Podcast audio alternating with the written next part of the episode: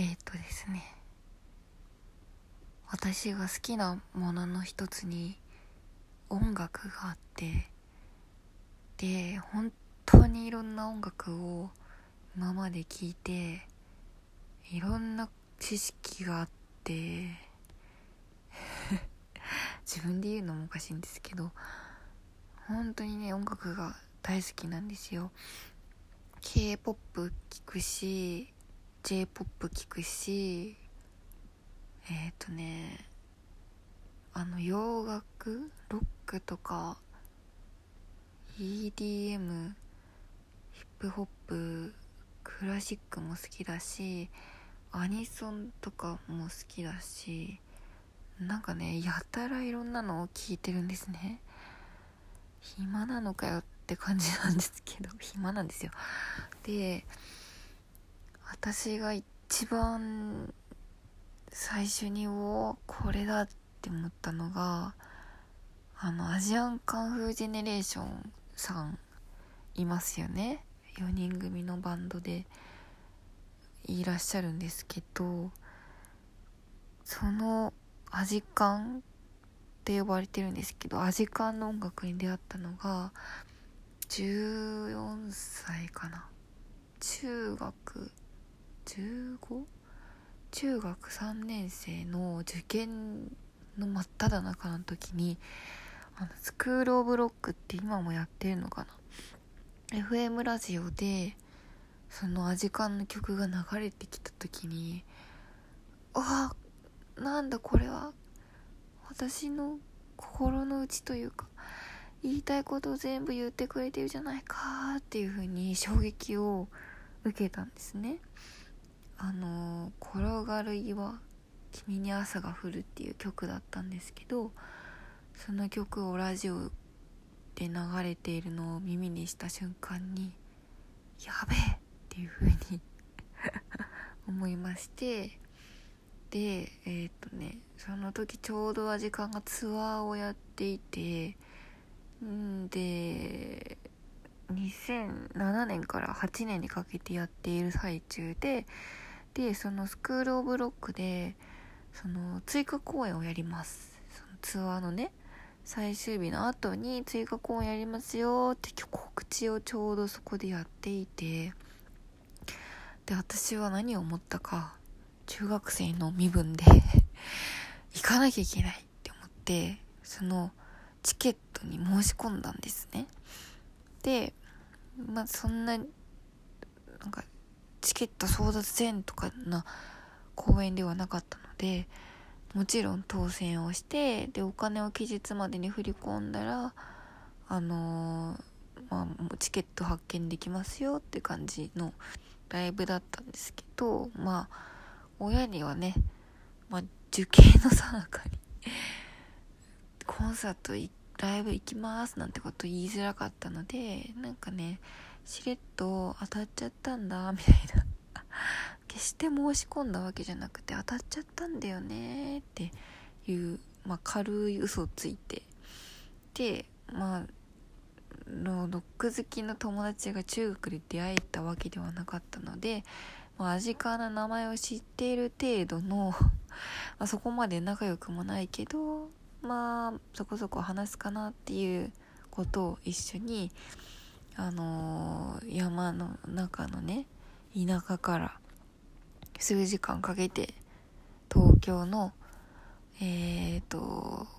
際フォーラム、何でしたっけあれ、東京国際フォーラムに行きました。丸の内線、新幹線使って、今でもよく覚えております。で、もうそこから私の音楽へ傾倒する人生というのが始まってしまいまして、もう全てがどうでもよくなって受験中なのに塾を辞めましたね。私は行きたいって言って行った塾じゃないんですけど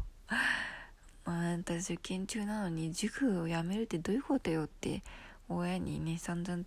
疲れながらもふんって言って受験をやめて、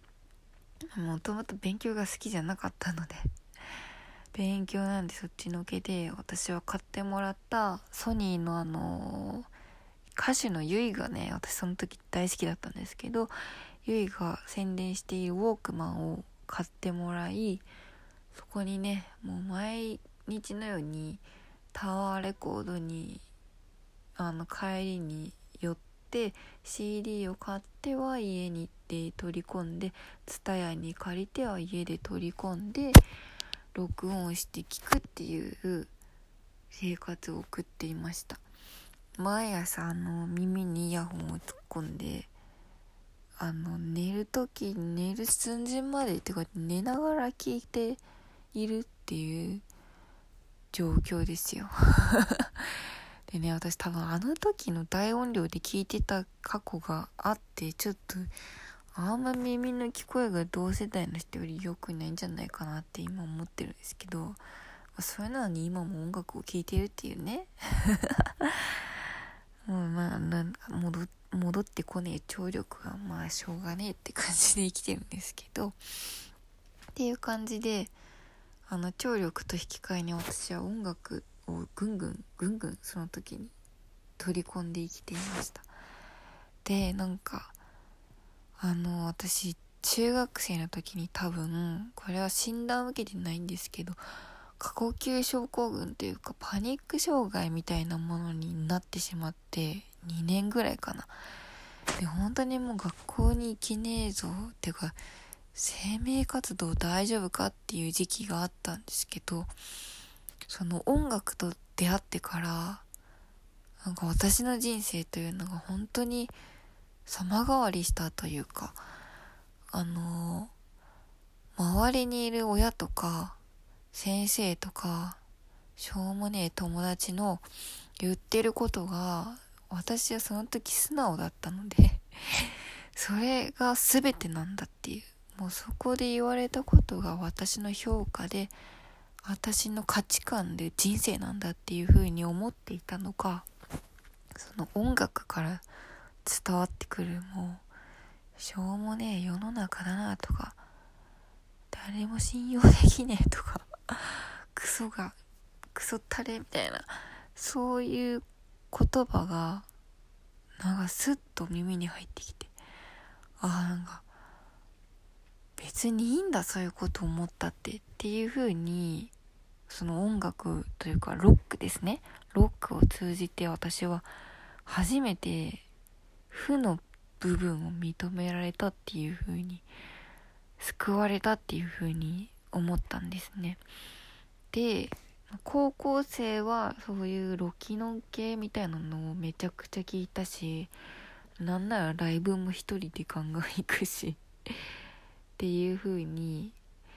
過ごしていて、もう友達と遊ぶより全然音楽聴いてた方が楽しいなって、まあ友達も好きだったんですけど、音楽大好きみたいな毎日送っていて、で大学行ってもまあ周りにいるね人とか過ごす環境はもちろん違ったけど、そこには必ず音楽があって、毎日イヤホンをさして聴くし、で私が大学時代に出会った音楽でオアシスってバンド知ってますかっていうのも変ですけど2008年かな9年かなにもうとんでもねえ兄弟喧嘩を起こして解散してしまったバンドがあるんですけど、私はそのオアシスにもう脳天を突き刺されたのが大学時代の思い出で、その解散する直後というかギリギリに、高校生の時に多分ね CD をTSUTAYAで借りて聴いてたんですよね。ただその時はなんだよくわかんないなみたいなって感じでスルーしてたんですけど、なんだったかな、なんかの時になんか聞いた方がいい、なんかそのアジカンつながりでかな、これは聞いた方がいいのかなみたいな風に思って借りたかなんかで、その1枚目か2枚目ですね、伝説の、そこから先はもう言わないでおくんですけどそこから先も好きなんですけどね。でも1枚目何がすごかったんだろう、多分スーパーソニックを聞いた時にノエル・ギャラガーっていうお兄ちゃんの方が作詞をしているんですけども、その I need to be myself I can't be なんだっけ日本語で言うと俺は俺にしならなきゃいけない俺は他の誰にもなれないっていうのを最初の1行2行でおっしゃっていて、その方粗暴な兄弟のね弟さんが兄の言葉を大声で言うんですけど、うわーって思って、私はその時とても自己評価が低いというか肯定感がない人間だったんですけど、なんかそこでもう開き直っていけというか、てめえはてめえじゃなきゃいけねえんだって、結局誰にもなれねえんだからおめえを生きろっていうのをそこでパッと感じ取った時が一番衝撃的で、これだってまたもや思ってしまったんですね。で私はすごいそれに救われて、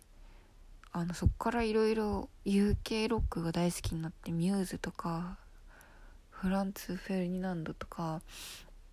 めちゃくちゃいろいろなものを聞くようになったんですけど、英語の歌詞の歌って日本語で聞く和訳するとすんげえストレートで、ああ確かに確かにみたいな、わかるみたいなのがたくさんあるんですね。日本語の歌詞よりも全然ストレートでわかりやすいっていうか、日本語の歌詞もすごい芸術的で暗喩というかそういう表現力みたいなのはとってもいいんですけど、英語の歌詞のこれだよお前らみたいなスパッと言ってくれるところが、私は本当にそのオアシスとの出会いで大好きになって、そこからねいろいろその EDM に派生していったりとか、よくわかんないですね自分が。70年代のアイドルの曲とかもめちゃくちゃ大好きだし、結局限られた数分間の中で何を歌うかっていうのが、私はすごいそこにかける思いみたいなのが大好きだなっていうふうに思って、今もいろんな音楽を愛しています。日本語だったり韓国語だったり英語だったり、中国語よくわかんないんですけど歌詞が好きなんですよね。結局曲調も好きだけど、そこに載ってる歌詞が良ければなおさら好きみたいな風に音楽を愛していますっていう、どうでもよくないですね、素敵な音楽話なんで、いろいろここから先もうちょっと掘っていろんな音楽の話もしていこうかと思っています。では今日はここまでです。